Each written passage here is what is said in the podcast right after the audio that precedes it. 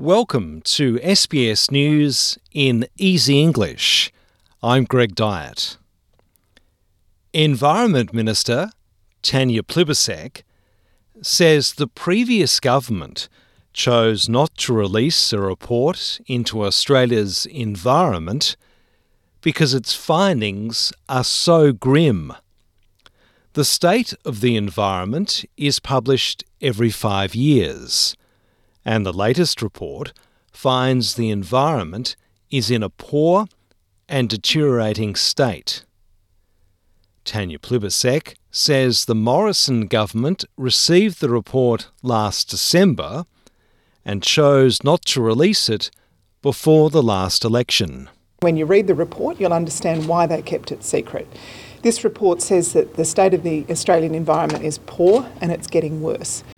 Australia's medicines regulator has given tentative approval to Moderna's COVID 19 vaccine for young children. The Therapeutic Goods Administration says it has given provisional approval to the paediatric dose for children aged six months to five years, basing its decision on data from more than 6,000 children who received the vaccine in trials across Canada and the United States. The Australian government has been in contact with officials in India about the extradition of fugitive Puneet Puneet, who admitted killing a Melbourne teenager while speeding but fled the country before his sentencing. The news follows reports Puneet was granted bail in India against warnings from prosecutors. He fled to India on a friend's passport in 2009 while awaiting sentencing in Australia. Puneet was arrested four years later and a series of extradition hearings have been taking place since then. A public health official in the United States says monkeypox is a significant risk to public health, with the country facing a vaccine shortage.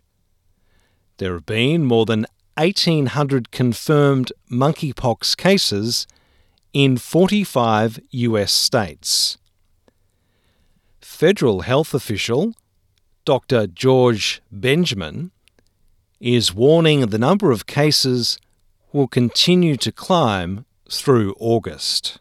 Much of Europe is in a heat wave that scientists say is consistent with climate change. It has pushed temperatures into the mid 40s in some regions in Portugal, Spain, and France. A refugee who spent 14 months locked inside two Melbourne hotels is taking the federal government to court, alleging he was unlawfully detained. Mustafa Azimitabar came to Australia for medical treatment in November 2019 after arriving by boat in 2013 and being initially detained on Christmas Island. But he says instead of receiving treatment, he was detained at two hotels in Melbourne. Police in Texas have announced an internal review into the actions of dozens of officers who stayed in the hallway of a primary school for over an hour as a gunman shot 19 children and two teachers to death inside a classroom two months ago. The inquiry is in response to a damning 80 page report that revealed failures at all levels of law enforcement. I'm Greg Dyett, and that's SBS News in easy English.